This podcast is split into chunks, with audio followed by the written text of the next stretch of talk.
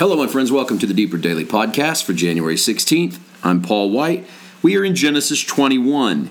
Yesterday, we didn't read any verses. We just referenced the entire 20th chapter, all 18 verses of Genesis 20, as we dealt with Abraham's journey into the land of Abimelech, or Abimelech's land, where he lies about Sarah being his sister. Now, 21 is the fulfillment of a long standing promise in which God has told Abraham that he is going to bless his seed and multiply them, but he has he and Abraham have had an argument, remember, a couple chapters ago. Abraham wished that God could do that through Ishmael, but God promised to do it through Isaac. We then took a little foray into Galatians to see why Paul thought that was important because Ishmael would be born of the flesh, Isaac would be born of promise being born of promise, meaning that God would be the miraculous giver of the child. Where I didn't read any verses yesterday, I want to read seven verses today because the seven verses that kick off Genesis 21 tell the story of Sarah and Abraham having Isaac, but it includes some interesting words, and I want to dig into those today. And the Lord visited Sarah as he had said, and the Lord did for Sarah as he had spoken. For Sarah conceived and bore Abraham a son in his old age, at the set time of which God had spoken to him. And Abraham called the name of his son who was born to him, whom Sarah bore to him, Isaac. Now I'll stop there for a moment to explain this. The word Isaac is literally the Hebrew word for laughter. So they named their son laughter or to laugh.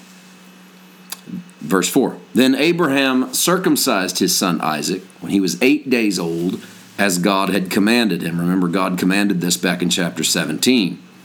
Now, Abraham was 100 years old when his son Isaac was born to him. And Sarah said, God has made me laugh, and all who hear will laugh with me. Really, a little closer in the Hebrews, God has made laughter for me. God didn't make me laugh, God has given me laughter.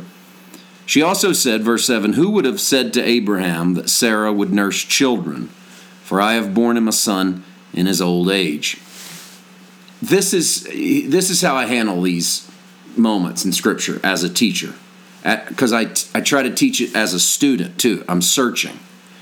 So before I come on to talk to you about a text, I'll read it and think about it and I try and land on multiple things, but I pay heavy attention to the first thing.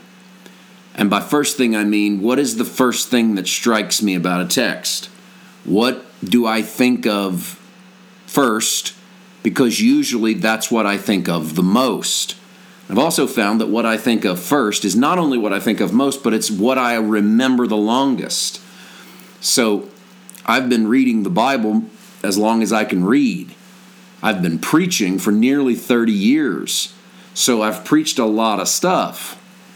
What have I said about texts? What have I said about stories? That's usually the first thing that comes to mind, and it's the first and it's the longest standing thing. So, in a year or five years or 10 years, if you say, What do you think about this text? Those first things are going to be what come up the most. Where I have to discipline myself as a student is to give some attention, if not equal or more attention, to what comes second or third or fourth. And as I do that, what I have found is I can recondition myself. I can start to think to what I would have thought of second or third or fourth because I've given them enough attention that they start to mean more to me. And that might be a little behind the curtain as to how I think I get questions from people all of the time as to my biblical interpretation method or how I see things the way I see them, and that's one thing that I do. Well, when I look at Genesis 21 and I see that Isaac is born, my first thought, of course, is that God did what he said he would do, which is a, pretty much how the chapter opens. That God visited the way he said he would visit. He gave the son to Abraham and to Sarah.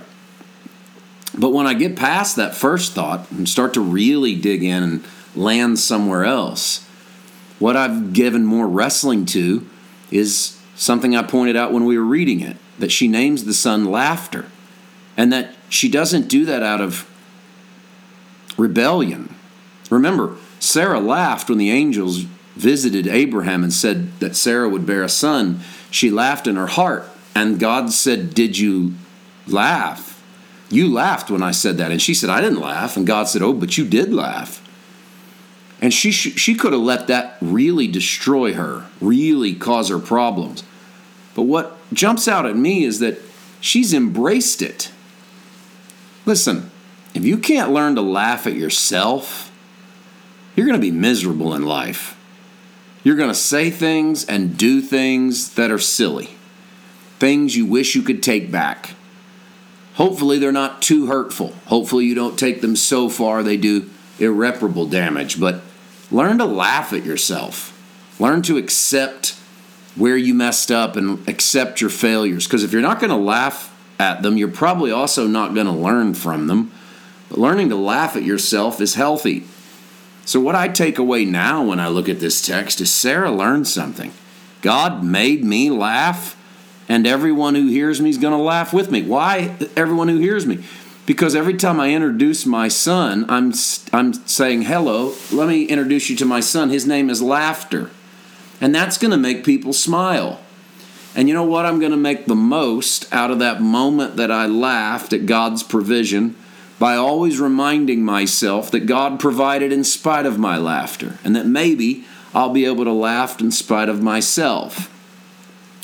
And if I walk away with anything, it is that I should probably do the same. Laugh in spite of myself. Laugh.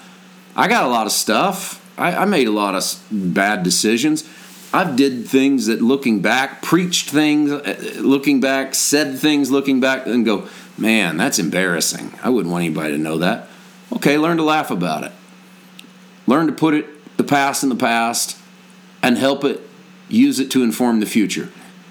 That's exactly what she's doing with her laughter. Every time she sees Isaac, she's reminded of it. Look what God can do in the middle of my laughter. Hagar and Ishmael depart. We start to dig in tomorrow from deeper in 21. See you then. God bless.